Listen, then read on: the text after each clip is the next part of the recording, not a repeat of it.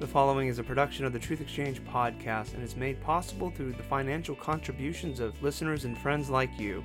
If you'd like more information about this series, The State of Our Disunion, or how you can financially partner with us today, please visit us at truthexchange.com. Hello, I'm Steve Chavura, and I'm absolutely honored to be speaking at the 2021 Truth Exchange State of Our Disunion Conference. My talk is called The Great Awakening. In the 1730s in America, there was an incredible revival that swept the country. It was essentially a revival of Calvinistic theology that took hold of the minds of hundreds of thousands throughout America, even millions, and had a massive impact on the country in the long term. This, of course, I don't need to tell you, was called the Great Awakening. And the Great Awakening was essentially a, a gospel movement which radiated out and changed the rest of society. In his 1840 History of the Great Awakening, Joseph Tracy wrote about the, the wonder that people at the time who were touched by this revival felt uh, about uh, what quote they said was the discovery that we are morally worse than we ever supposed. Uh, others uh, said that quote we discovered that we are much deeper in guilt than we ever suspected. Now in this great awakening according to its historian joseph tracy the fruits of it were twofold that is holiness and joy. Holiness and joy and interestingly, again, this great awakening did not just change the hearts of so many Americans and lead to the building of hundreds of new churches over the course of the 1730s and onwards, but it had an outward effect on the rest of society. And Joseph Tracy uh, describes it like this. He says, quote, the history of the Great Awakening is the history of this idea, this idea of guilt and sin and redemption, overturning theories and habits and forms of organization inconsistent with it, where it could prevail, working itself gradually clear in the minds of those who received it, and leading to habits of thought and practical arrangements in harmony with itself. End quote.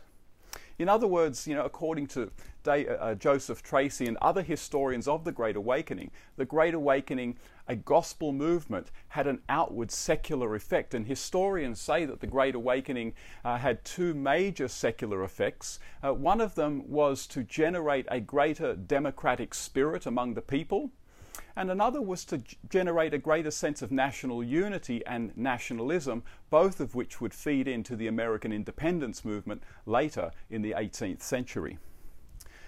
I want to suggest that right now in the history of the West, and particularly in America, we're going through something equally radical, and it's something that we can call a great awakening. Um, what do I mean by an awakening? Well, many of you would have heard of this term wokeness or to be woke. Uh, essentially, to be woke is uh, an African American slang term for sort of being awake, to be woke. Uh, to be awake to what? Well, to be awake to all sorts of forms of oppression, in particular of African Americans, but also more broadly, as the term is used, all sorts of oppression against racial minorities, gender, uh, gender minorities, uh, sexuality minorities, and things like that. This great awakening, which I'm going to explain throughout the course of this talk, is most obviously evident in really two things that have happened recently. Uh, number one, the Black Lives Matter protests and riot and the whole Black Lives Matter movement, particularly as it's uh, manifested in 2020. That's an embodiment of wokeness. But also, more recently, in the Equality Act that uh, Joe Biden and the Democrats uh, recently passed in the House on the 25th of February, actually. I want to unpack this as we go along. But what do we mean by wokeness? What does wokeness mean? What does it mean to be woke? Well, here's a, what I think is a pretty helpful definition. To be woke or wokeness is the belief that our culture as a whole is constructed by white heterosexual men for the purpose of oppressing racial and sexual minorities, as well as women resulting in white heterosexual male privilege, and that we must also uncover all the hidden oppression or microaggressions in our thoughts, assumptions, language, and practices, and fight to overthrow the white male heterosexual culture and replace it with a new culture which is truly diverse, racially, and sexually. And in many ways, the embodiment of that idea is Black Lives Matter and more recently the Equality Act. Now, where will we find wokeness? Where is it? Well, I would say it's in it's principally in five different places. Uh, first, we'll find it certainly in schools uh, and universities and colleges. So, for example, over the last 30 years, uh, curricula in schools and colleges has gradually shifted towards emphasizing in history, in social studies, in literature, uh, emphasizing how certain people in society are oppressed. So, certainly racial minorities, uh, women, and also uh, more recently sexual minorities, members of the LGBT communities. And so, education has more and more become an emphasis on how society is oppressive, who are those who are oppressed, uh, who are the oppressors, and what can we do to try to overthrow all this oppression and bring about true diversity and tolerance. Um, you know, an example of this in the colleges is quite recently, in fact, on the 27th of February, a student at one of the State University of New York campuses was suspended for publicly saying that uh, there are only two genders. And that sort of thing is happening all over the place. I'll talk about that a little bit later. But certainly, this is something that is affecting the educational sphere. Uh, second, it's most certainly something that's affecting language and thought. Uh, so, for example, in Australia, uh, the, the, Australian National University uh, recently produced a gender inclusive handbook. And so, lecturers and professors at the Australian National University are encouraged to say, rather than breastfeeding, to say chest feeding and rather than say mother, to say gestational parent. Uh, well, why? Well, because there, for men who uh, want to be considered, oh, sorry, for women who are bearing children, for biological women who are bearing children, but they identify as men, they don't want to be referred to as a mother because they identify as a father. And so rather than use the term mother, you use the term gestational parent. Uh, the same thing for uh, replacing breastfeeding for chest feeding. Uh, biological women who identify as men and yet still give milk to their children uh, don't want to be seen as breastfeeding because men aren't meant to have breasts, so we just call it chest feeding. the point is that we change language to suit the woke idea that gender is not binary, and in fact, some people don't correspond to any particular gender uh, gender at all. And all of this, according to the handbook and according to the Australian National University, was to, quote, improve gender equity and inclusiveness in our society. Uh, furthermore, it was, a, it was uh, quote, a guide developed by expert researchers to assist anyone committed to enhancing inclusiveness and diversity. So, a good sign that you're sort of in the presence of wokeness is when you hear terms like diversity, inclusiveness, and increasingly now sort of equity. Um, hence, again, uh, the Democrats' Equality Act. Uh, so that's one way that it's sort of affecting language. Of course, you know, Nancy Pelosi uh, a, a, couple of weeks ago, a few weeks ago, proposed gender neutral language for the rules of the House of Representatives. And there are so many other examples of how it affects language. Uh, I'll talk about language a little bit more as we go along. Certainly, wokeness is three uh, starting to permeate workplaces. You know, most obviously, recently there was the um, um, knowledge of uh, race sensitivity workshops taking place place at Coca Cola, where white people in these race sensitivity workshops were said to be less white. And what did they mean by be less white? Well, they were essentially uh, referring to uh, ideas from Robin DiAngelo in her book White Fragility. And to be less white uh, essentially meant to be less arrogant, um, uh, be basically less racist. To be white uh, in, in um, wokeness is essentially, by definition, to be racist. And what these race sensitivity workshops basically teach is that if you are white, then you are a racist and you need to figure out exactly everything you do that is racist. If you are not white, then you are a victim of racism. Whether you think so or not, and in fact, if you protest the idea that you're a racist, that just proves uh, even more that you're a racist. Uh, fourth, we're going to find wokeness in entertainment. Uh, most obviously, we found it over the last 20 years, over the last 10 years especially, in you know things like Netflix and, and Walt Disney. Uh, so, for example, Disney, over the last sort of 10 years, has gradually been trying to destabilize and discredit in the minds of children ideas such as there are only two genders, that gender is determined by biological sex, and that heterosexuality is the only legitimate form of human sort of sexual relations. Uh, Disney has been trying to destabilize that, and you'll find messages to this effect uh, in films like Out uh, from 2020, Onward from 2020, other movies like the High School Musical films, Andi Mack, The Lodge, the 2017 version of Beauty and the Beast, and Star Wars versus the Forces of Evil. So it's well and truly in entertainment and it's well and truly in the media and in the news. You'll certainly find it in all of that. And finally, you're most certainly going to find it in government and the legislature. And the most obvious example of this is the Equality Act pa- uh, passed in the House on the 25th of February. Uh, Peter Jones, Dr. Peter Jones has a fantastic article on this. I suggest you read it. But essentially, what the Equality Act does is it basically outlaws any discrimination against people who might identify as a sex that does not correspond to their biological sex.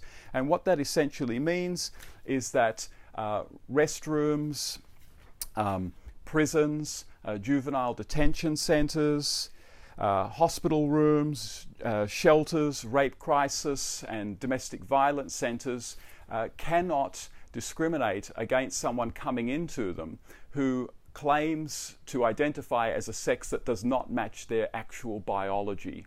Now, what this is actually going to here's the thing, guys this is actually really important. This Equality Act is absolute landmine of, of legal of legal avenues taken against the church, and it's going to be something that is going to, over time, if it succeeds, and if it finds its way uh, into institutions and into uh, laws throughout the states, which it will if it succeeds, it is essentially going to wind up with the bankrupting or shutting down of all sorts of Christian institutions like Christian schools and colleges, charities, adoption agencies, Christian ministries. They'll be bankrupted, they'll be declared extremist organizations if they affirm what Genesis teaches that God created man and woman.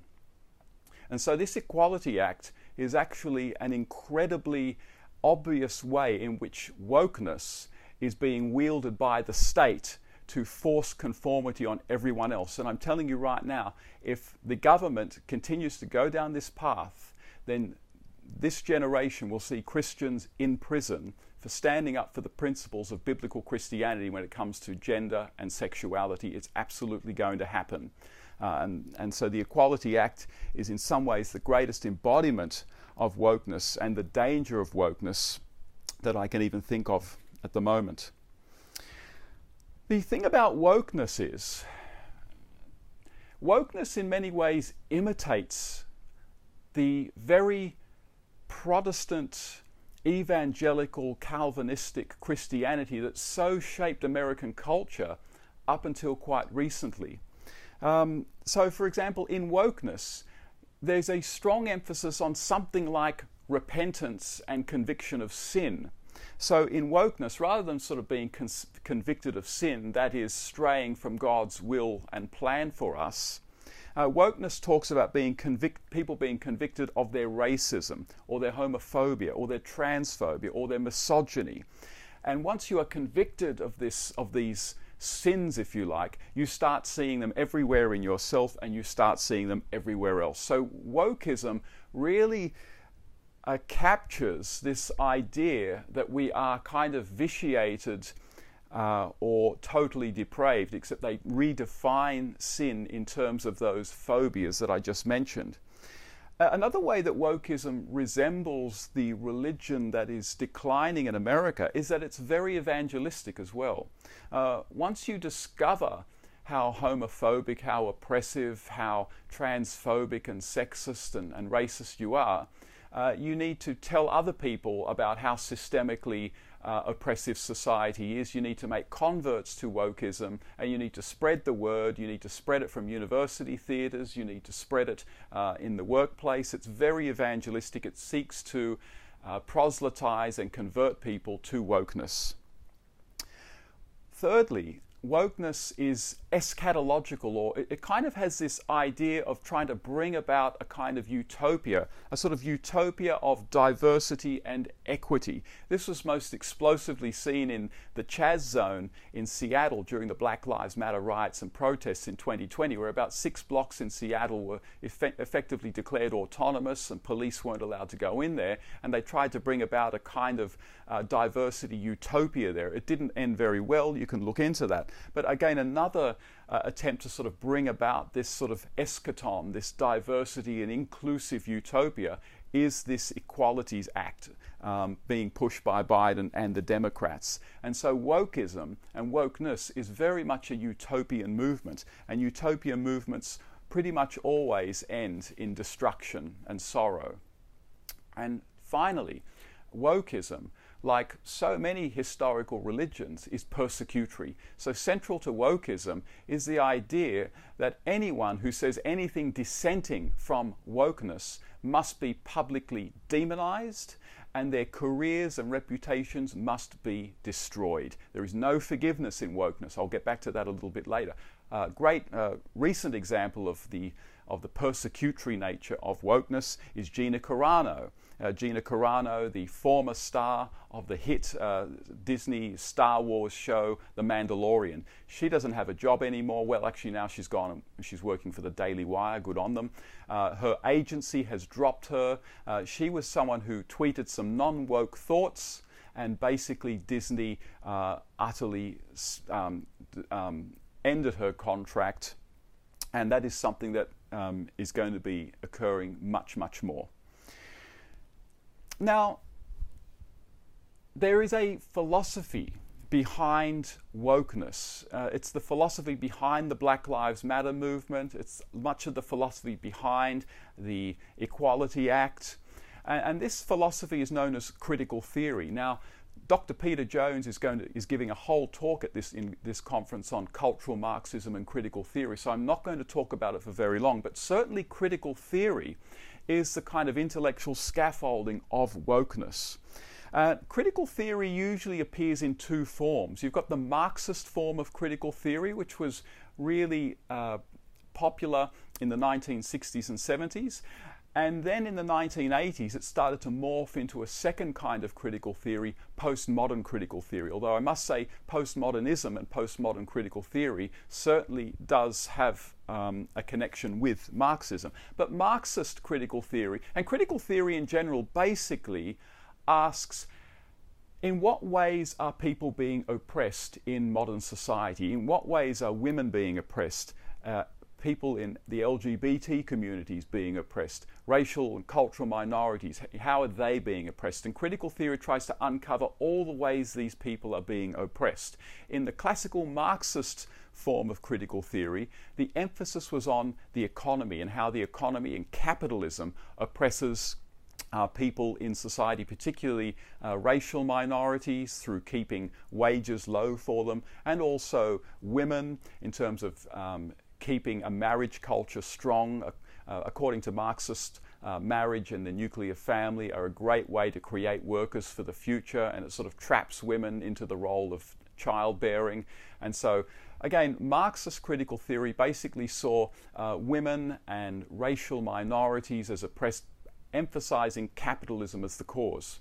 This kind of morphs into postmodern critical theory in the 80s and particularly the 90s onwards. And postmodern critical theory focuses less on capitalism and focuses more on how truth claims and language oppress people. And in some ways, the whereas the the Marxist critical theory uh, focused very heavily on on race and gender, um, and all of that is very much a part of Black Lives Matter. Uh, postmodern critical theory uh, focuses heavily on the body, sexuality, also on gender, and, and this is also very much embodied in Black Lives Matter. Black Lives Matter was never just a movement about racism, it was also about sexuality and gender as well. Again, it is, a, it, it is essentially a movement trying to um, uh, further this great awakening that we're talking about. Uh, sort of the, the godfather of postmodern critical theory, in some ways, would be Michel Foucault. Uh, Michel Foucault uh, had a tremendous influence on an American uh, philosopher whose name was Judith Butler, and she basically um, really uh, um, generated the, sort of the intellectual transgender movement, which we're seeing sort of all around us today. And postmodern critical theory says that language and truth claims are very dangerous. Now, this is very important. This is the reason why so much wokeness is incredibly suspicious, even hostile, of freedom of speech. Freedom of speech, you know, enshrined in the First Amendment, uh, is part of American identity. But wokeness is very suspicious of free speech because remember, wokeness thinks that one of the best forms of oppressing people is through the words that we use, language. For example, how do we oppress uh, people in the transgender community who might not um, identify with any particular gender? Well, for example, we talk about ladies and gentlemen. We talk about we use pronouns him, her. We don't have other pronouns. And that kind of forces people into a particular identity that suits uh, the majority who want to be the most legitimate form of sexual gender identity, and it sort of excludes everyone else. So, language, according to postmodern critical theory, can be quite dangerous, but it can also be quite liberating as well. And that's why, according to much wokeness, what you want to do is try to control language, change language. And this brings us to freedom of speech. Freedom of speech is quite dangerous in wokeness because think about it free speech is by definition unpredictable speech. If you allow people to speak freely, then you're essentially allowing for the possibility that people can openly reject the idea that gender is just something that you feel rather than something linked to your biology. Uh, it allows people just to say male or female. It allows people to utter thoughts that essentially undermine uh, the philosophy of wokeness. And this is all, according to uh, woke people, oppressive. And so, what you need to do is control language. And the way you control language is by punish is by trying to punish people who don't conform to woke language. And so, again, what you do is you have you might have a cancel culture where people who might use the wrong terminology uh, refer, for example, to Caitlyn Jenner as he or as a man. Uh, they can be publicly demonized, their careers destroyed, and things like that. So, free speech is incredibly dangerous to wokeism because wokeism, according to postmodern critical theory, sees language and truth claims as potentially very, very oppressive. And so you need to control language to make sure that oppressive thoughts don't spill out into oppressive statements. So wokeness and freedom of speech cannot coexist, which is why freedom of speech is so under attack uh, in the Great Awakening essentially what the Great Awakening is, is the breaking out from university campuses and, and, college campuses of these critical theory ideas, them sort of breaking out and spilling out into um, the popular mind of America as a whole. Essentially, what the Great Awakening is, is the transformation of America and the transformation of, of, of part of parts of the West into just a giant woke American campus. And in a sense, that's what the Black Lives Matter protests and riots were all about. And that's what the Equality Act is about. That's what uh, Black Lives Matter is about. I want to now talk about why this great awakening is now upon us. Like, why is it here? Why now? I think there are three reasons why the great awakening is here and why it's proven to be so popular and so attractive to so many people. And the first is that America and the West especially is going through a kind of meaning void, uh, particularly since the decline of Christianity, of public Christianity, over the last 60 to 70 years. Um, you know something? John Calvin, in his Institutes of the Christian Religion, said since from the beginning of the world, there has been no region, no, uh, no region, no city, in short, no household that could do without religion. End quote. Uh, a great historian of religion and culture, Christopher Dawson, who held a chair for a while at Harvard, he wrote this quote, Religion is the key of history. We cannot understand the inner form of a society unless we understand its religion. End quote. The Apostle Paul in Romans, you know, verse 3, uh, chapter 3, verses 18 to 25, uh, he kind of speaks about this how human beings know that there is a God, and yet they reject this knowledge of God. They refuse to acknowledge God and His Godness, and they exchange the truth of God. But of course, you never exchange one thing for nothing. And they exchange the truth of God not for nothing, but for a lie, that is, for the worship of creation. And so, according to the Apostle Paul, just because people might reject knowledge of the one true God does not mean that they actually reject religion or that they reject meaning. They seize onto other things to worship, they seize onto other movements that can bring meaning to their lives. And I think that's very much what's happening today. And Dr. Peter Jones has written several books on this, on sort of the rising paganism, the ra- rising Gnosticism in the modern West. Uh, an excellent book also is Steven D. Smith's Pagans and Christians in the City. But speaking in terms of this meaning void that's come along, there's some very interesting stats from the Pew Forum that they put out in 2019. And I was quite surprised to read these stats. For example, uh, as of 2019, 65% of Americans identify as Christian, only 65%. 49% of millennials identify as Christian, so not even half of millennials identify as Christian. 40% of millennials say that they have no religion. Interestingly, only 4% of Americans identify as atheists, which again means that just because people are moving away from historic Christianity does not mean that they latch on to atheism. Again, as the Apostle Paul says, they latch on to other gods, they make things up. A good example of that is sort of the 1960s cultural revolution, where historians say Christianity uh, at the popular level started most rapidly to decline. And it'd be a mistake to say that in the 1960s, people who sort of increasingly walked away from historic Christianity sort of gravitated to nothingness. Many of them gravitated to alternative religions, alternative spiritualities, Eastern mysticism. All of this sort of morphed into the New Age movement, which kind of still survives in uh, movements around yoga and mindfulness and things like that. Uh, also, other people abandoned maybe. Uh, the transcendental, transcendental religions like Christianity and embraced more immanent secular ideological religions, if you like, particularly like Marxism in the 1960s and 70s. Um, so, in, in many ways, wokeness, I, I think this is maybe the key to understanding why wokeness is upon us. Just like in the 19th and 20th centuries, when intellectuals abandoned historic Christianity, they didn't, many of them didn't just go to sort of nihilism and nothingness. What they actually embraced to replace their Christianity was an ideology, a new ideology, which was in many ways very much like Christianity, Marxism.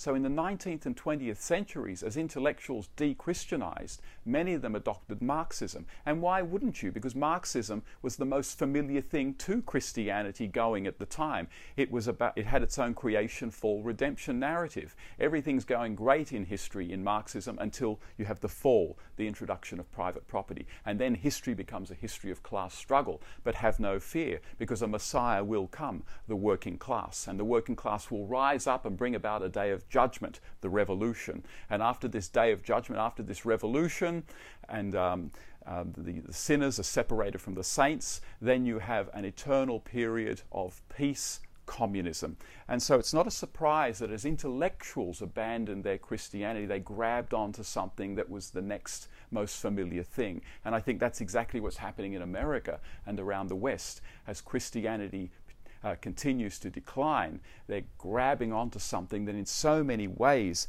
actually resembles Christianity. I mean, to go back to this. Um, this question of sin in wokeness. Uh, Robin DiAngelo, in her book White Fragility, says the following She says, I know that because I was socialized as white in a racism based society, I have a racist worldview deep racial bias, racist patterns, and investments in the racist system that has elevated me. Uh, there are other elements of wokeness that again resembles the Christianity that is sadly on the decline. So, for example, Ibram X. Kendi, in his book, another textbook of wokeness, How to Be an Anti-Racist, he writes the following, and it really resembles the kind of narratives we'd get out of the, the Great Awakening of the 18th century. He says, racism is like fighting an addiction.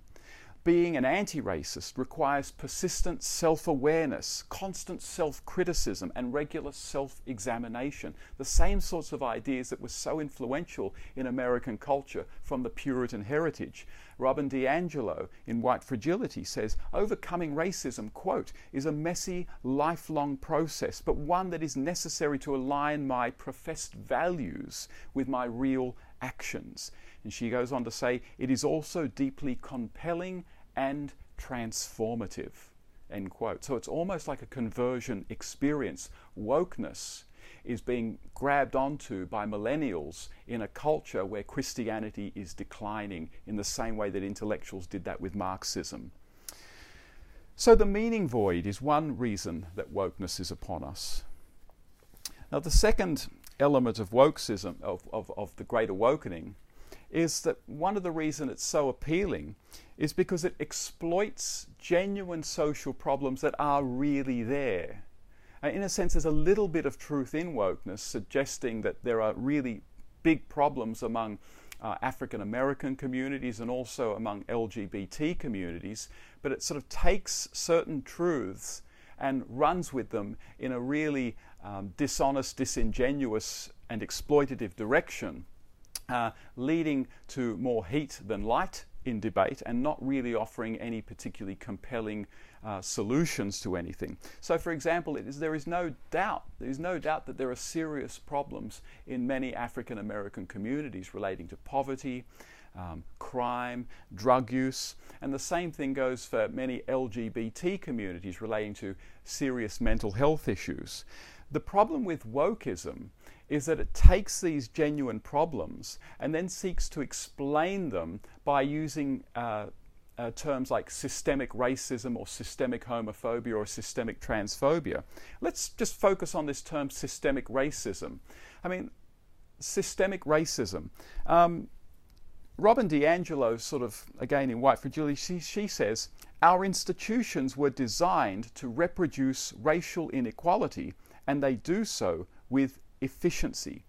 Now, Robin DiAngelo says that our institutions were designed to perpetuate racism and they still perpetuate racism. You know, if Robin DiAngelo was writing that, say, 200 years ago, 100 years ago, even 70 years ago, I could say, yeah, you know, there's a lot of truth in that. Sure. But she's writing this a couple of years ago. Robin DiAngelo and wokeism, when it talks about systemic racism and systemic oppression, it talks about systems or the system as though it's something that is the same now as it was 200 years ago. There's almost an obliviousness in wokeism to the fact that many people of color and people of minority sexualities are now guiding and making rules for all sorts of systems. You find them among politicians, judges, academics, doctors, lawyers. Of course, America has recently had uh, an African American president. It currently has a vice president who is a person of color, and Barack Obama was elected twice as well. Um, and so, this idea that the system is sort of systemically racist is at best very, very vague, at worst, actually quite misleading. And that is a real problem in terms of the credibility of wokeness because it tends to, again, as I've been saying, it, it takes something like serious disparities between uh, African Americans and non African Americans, but then explain, explains them by just saying racism.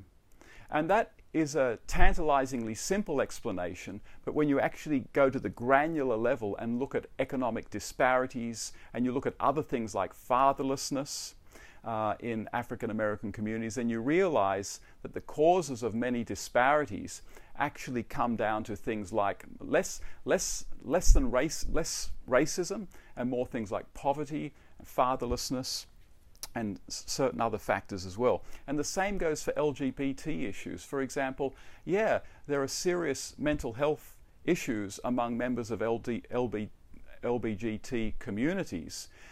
And wokeness says, well, this is because of homophobia and transphobia. But what about the fact that peer reviewed research for years has been saying that there are abnormally high rates of childhood sexual abuse among members of the LGBT community? That among the transgender community, there are abnormally high rates of, other, of, of different forms of mental illness? Uh, that there are abnormally high rates of intimate partner violence within LGBT communities. Uh, what about the fact that scholars talk about what's called the Dutch paradox, where if the idea is that homophobia and transphobia, particularly homophobia, causes poor mental health outcomes among homosexuals, that would kind of mean that the less homophobia there is, the better mental health outcomes you'd get. But then scholars look to the Netherlands, and the Netherlands is one of the most LGBT affirming regions in the world. They were, they were years ahead of everyone else when it came to things like same sex marriage and, and gay rights. And yet, the stats of mental health of LGBT folk in the Netherlands uh, doesn't really differ, uh, isn't any different from the same stats in other uh, modernized Western countries. And so the idea that homophobia is the cause of all of this, which is central to wokeism as well, that's a really dubious claim. Um, but nonetheless, um, wokeism is popular because it picks on things that are genuine problems that everyone uh, is concerned about, but then offers very simplistic solutions. Third, why is the Great Awakening upon us? Because critical theory, um, wokeness, if you like, has basically captured the culture forming institutions of society uh, many of them, and it is looking to capture the last culture forming institution of society, the family. But think of the universities. Universities are sort of maybe the sort of the culture forming institution of society par excellence. For example, from universities, you get future professors, you get future teachers, you get future screenwriters, you get future journalists, lawyers, judges, politicians, all of these people go on to shape culture. If you capture the universities, then you, cap- you have captured the most important culture and mind shaping institution in any country, and then you go on to perpetuate these ideas over generations. And so they're the three reasons why the Great Awakening is upon us. I want to suggest that the Great Awakening and, and wokeness is a tremendous danger to the church and that it's something that the church should resist. The Great Awakening, to go back to the 18th century, was a gospel event that transformed the wider world. It transformed the secular society around it, if you like. The Great Awakening is a secular event, or maybe a, post Christian, some might say a neo pagan event outside of the church that is threatening to transform the church. And that is a serious problem because certainly wokeness is creeping into the churches. And so the church has to be a fortress free from the hatred, the self righteousness, the lies and half truths, and the division increasing, increasingly shaping society, which is to a large extent owing to wokeness and the Great Awakening. Why must Christians reject wokeness? Well, I want to suggest three reasons for that. Uh, first, the foundations, the theoretical foundations of wokeness are false. And they're false in many ways. Uh, for example, wokeness tends to have a very simplistic reading of history where you have heroes and you have villains.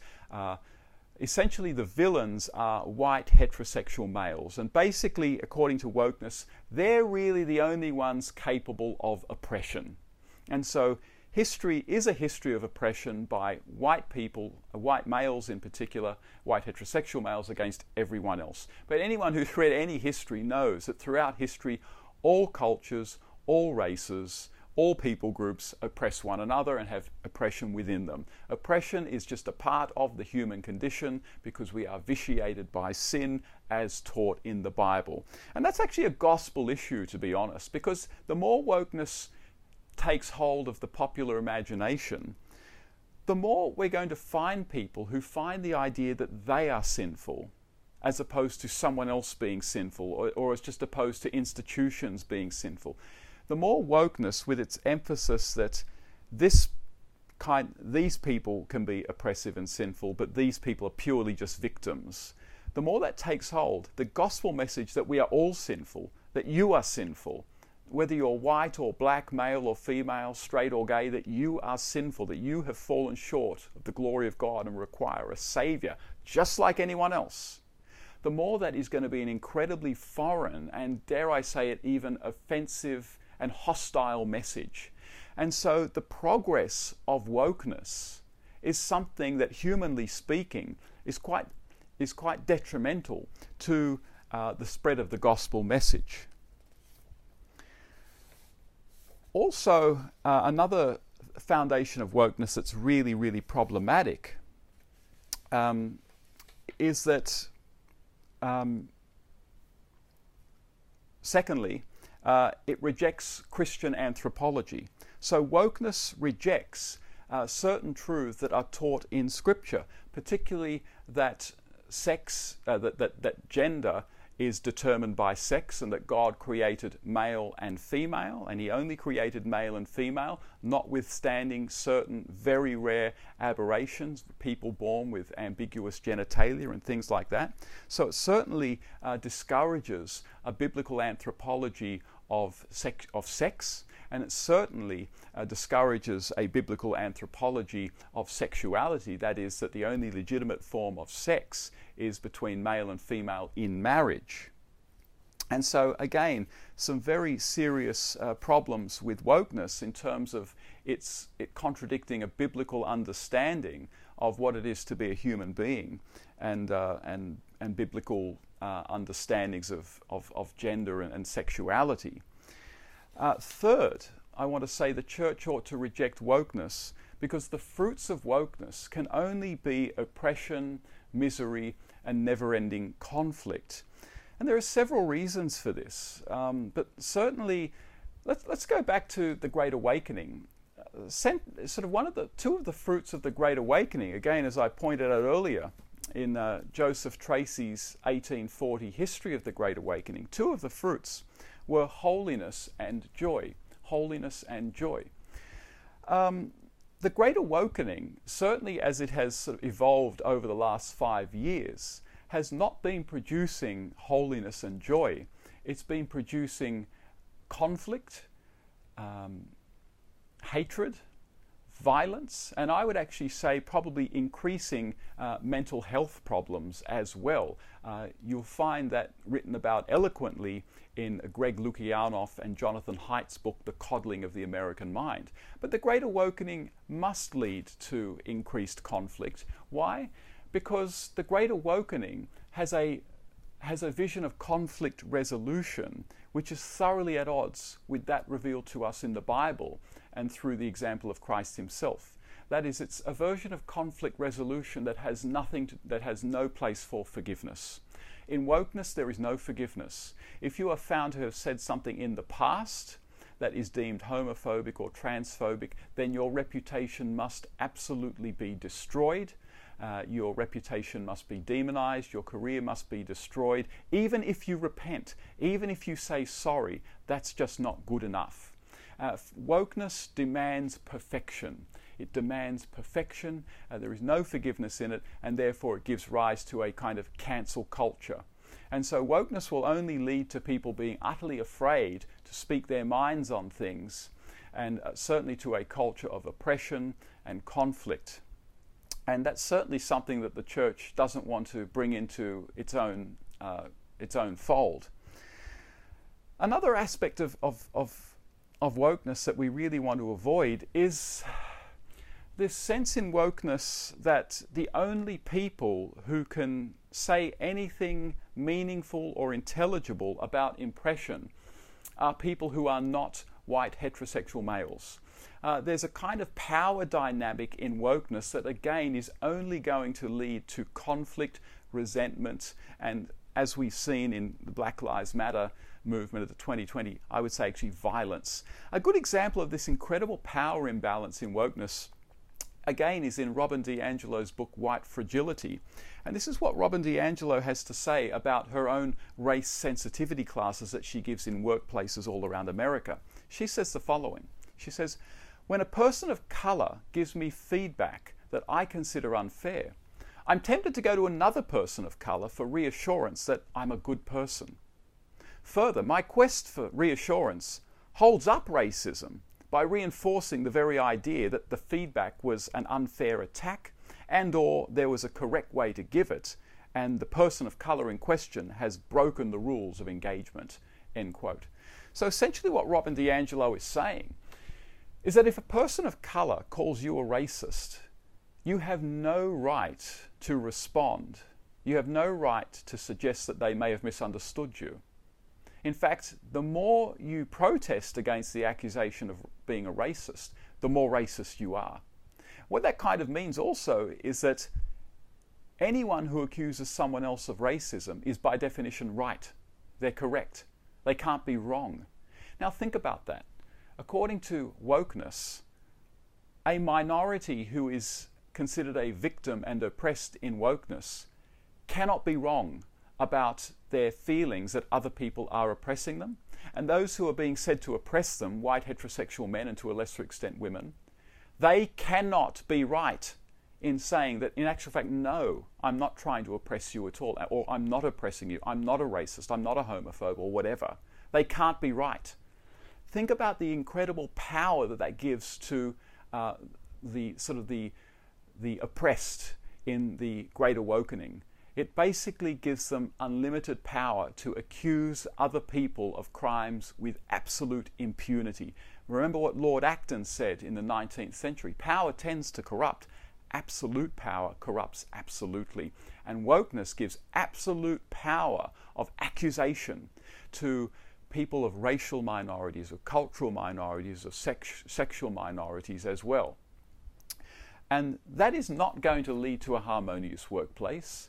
It's not going to lead to a harmonious high school. I mean, can you imagine in any school uh, minority groups having an absolute power to accuse other people of oppressing them and the other people having no right to reply? Do you think that's a good idea? Do you think that's a good power to give to children? It is not going to lead to a harmonious society. It's going to lead to conflict. It is going to lead to violence. It's going to lead to resentment. And that's precisely what is unfolding in America and in other parts of the West.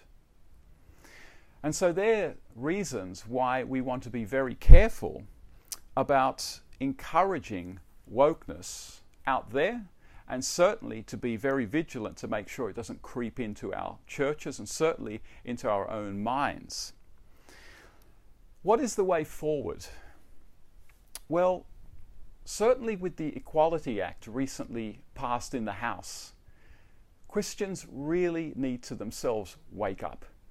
Uh, Christians need to see that this is the very kind of totalitarianism that people like Francis Schaeffer in the 60s, 70s, and 80s were predicting was going to come out of secular humanism. And in fact, it's the very totalitarianism that critical theorists like, say, Herbert Marcuse in the 1960s uh, were saying that we want to introduce into the West in order to dismantle Christianity and dismantle Christian notions of identity, sexuality, and other things like that. So it's here, it's upon us.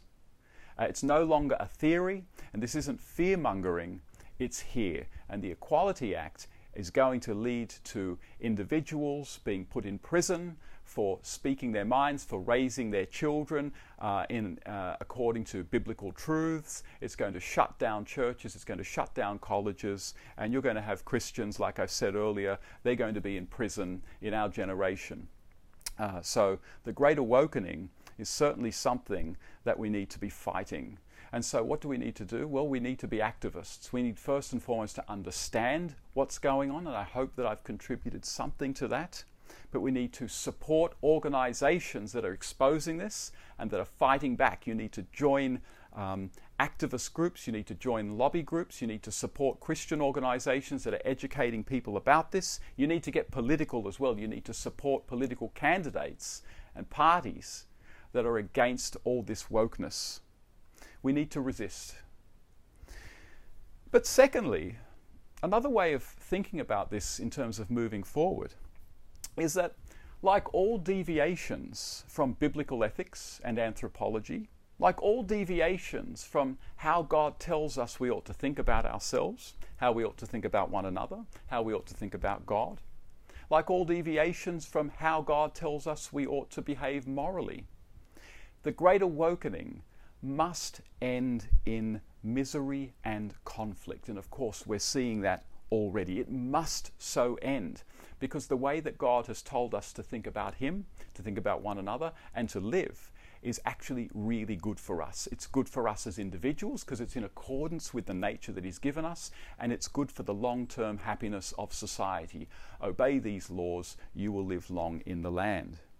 And so, what this kind of means is that as the Great Awakening progresses, that society must actually regress. That is, society must get darker, that conflict, hate, tyranny, and mental health issues must get increasingly worse. There's actually a pretty good quote on this from a very good book that, ex- that critiques the theoretical underpinnings of wokeness and its cynical theories uh, by Helen Pluckrose and James Lindsay. And they say that if we train young people to read insult, hostility, and prejudice into every interaction, they may increasingly see the world as hostile to them and fail to thrive in it. In other words, the Great Awakening is something that is going to lead to the immiserization of the rising generation, certainly of millennials, uh, who latch on to its ideas of oppression, of conflict. Um, it is certainly something that Christians ought to resist, not just because it's untrue, but because we are commanded to love our neighbor. And we would never want a philosophy and a movement like the Great Awakening, which is so pernicious to people's salvation and to their earthly well being. We would never want it to spread more than it has at, already at the moment. We have to resist it. But importantly, in this, is that the church must resist it. The church must resist it. And in this, in fact, I'm reminded of a promise that the Lord gives us in Matthew chapter 5. In Matthew chapter 5, verses 13 uh, to 16, Jesus says, You are the salt of the earth. But if the salt loses its saltiness, how can it be made salty again? It's no longer good for anything except to be thrown out and trampled by men. You are the light of the world. A city on a hill cannot be hidden. Neither do people light a lamp and put it under a bowl. Instead, they put it on its stand, and it gives light to everyone in the house. In the same way, let your light shine before men, that they may see your good deeds and praise your Father in heaven. Let your light shine before men. That is precisely what the church will do if it resists the, the movement of wokeness in it.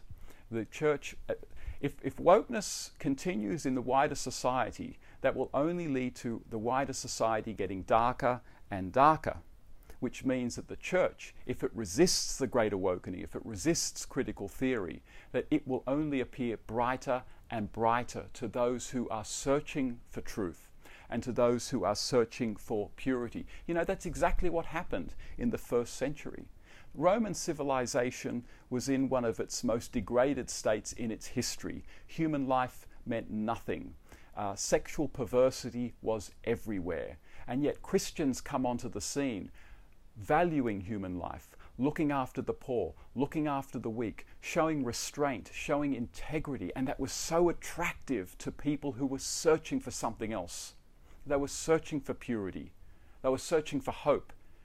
What they were searching for was the Lord Jesus. They were searching for salvation. They were searching for what would reconcile them with the God that they had cast off.